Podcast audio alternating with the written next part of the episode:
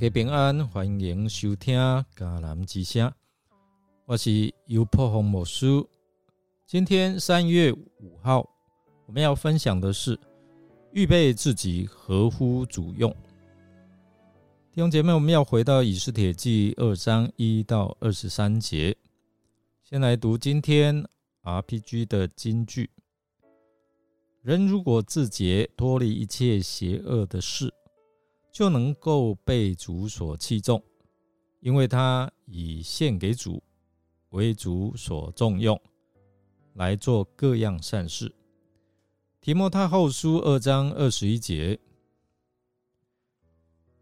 我们记得主耶稣他要进入到耶路撒冷城之前，要求门徒他们去借一头小驴驹。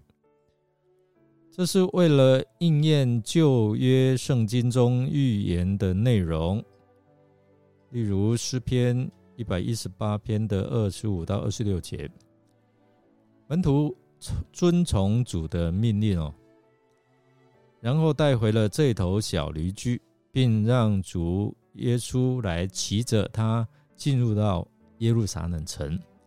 当主耶稣需要一头小驴驹来完成他的使命时，一只卑微无名的小驴驹，在上帝救恩的计划当中扮演着重要的角色。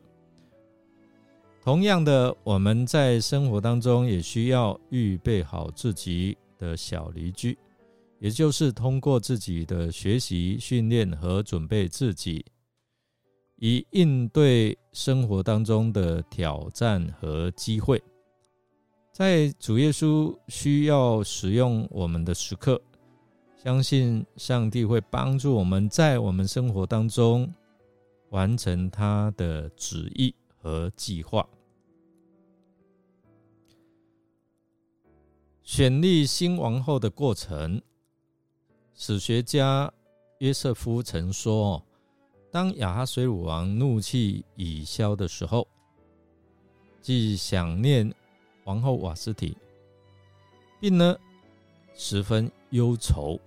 对于会后一事，他可能想说：“哎呀，我办的太重了，且太无情。”既想与群臣商议，如何再复回瓦斯提王后的地位，但是我们看到。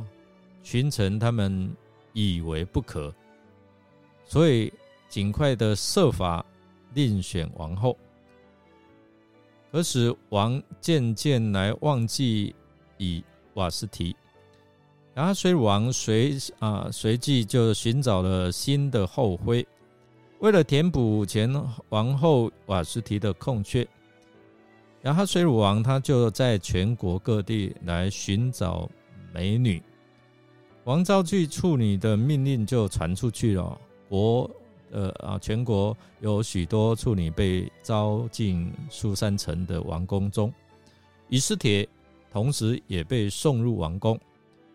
王宫中管理女子的太监，我们看到经文说他很喜欢以斯帖，就恩待他。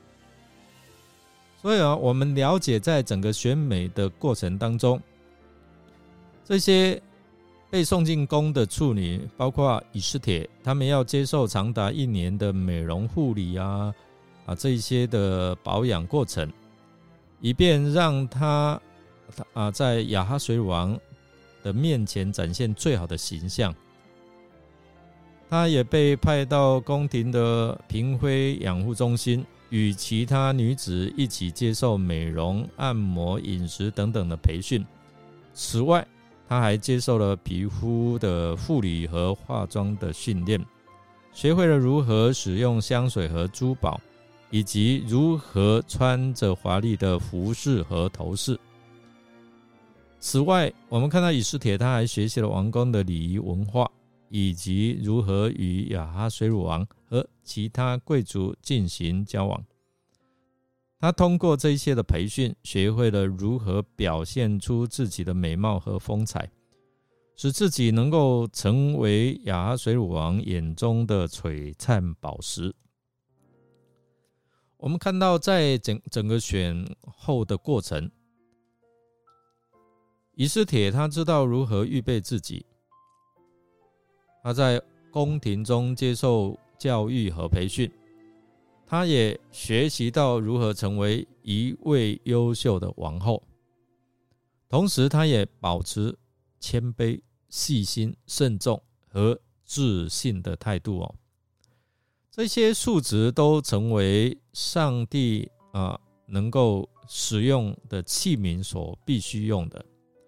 以斯帖的外表，我们看到他啊，经文说美丽动人哦。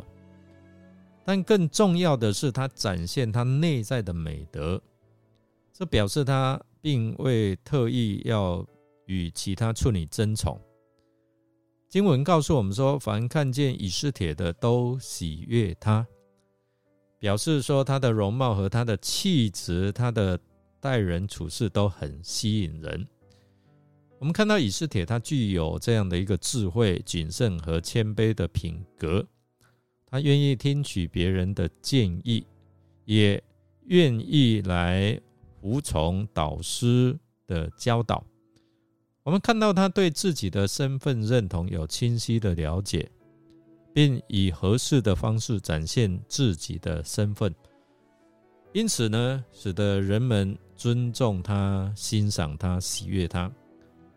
此外，后续我们也看到他有同情心和勇气，愿意为自己和自己的族人来辩护。而这些美德使得以斯帖在民众中得到喜爱和尊重，并且啊，在他成为王后之后，有助于他扮演更重要的角色，为他的族人争取权益。也在圣经当中，我们有好多的例子可以告诉我们是如何预备自己，使自己能够让主来使用。以斯帖就是其中一个很好的例子。因此，如果我们想要预备自己能够合乎主的使用，我们在透过这段的经文，我们可以学习像以斯帖一样，保持什么谦卑、细心、慎重和自信的态度。同时呢，也能够靠着圣灵的帮助，让我们不断学习和成长。使自己能够成为上帝所能够使用的器皿，为着上帝的国度做出美好的见证。我们来默想哦，以斯帖为何得国王膝盖和众人的喜爱呢？从他的身上，我们可以学习到什么？让我们一起来祷告，亲爱的天父，感谢。您今天是给我们有这美好的一天，感谢你在我们的生命当中所做的一切，包括带领我们走过各种困难和挑战，并让我们成为今天的我。主啊，我在此向你祈求，求你是给我们智慧和力量。让我能够处理今天的一切所面对的挑战和困难，也祈求你保护我们和我们的家人，让我们平安度过每一天。亲爱的主，我们也祈求你为我们所做的一切，能够让你的圣名得荣耀，并让我们能够成为你所使用的光和盐，将你的真理和爱。带给我们周遭的人，主，我们感谢你的爱和恩典，求你让我们每一天都能够更亲近你，并且在我们所做的一切当中彰显神你的荣耀及你的大能。我们这样祷告，是奉靠耶稣基督的圣名求，阿门。感谢您的收听，如果您喜欢我们的节目。欢迎分享出去。我是尤波牧师，祝福您平安健康，随时预备好自己，让主大大来使用，使人因着你来得着福气。我们下次再见喽。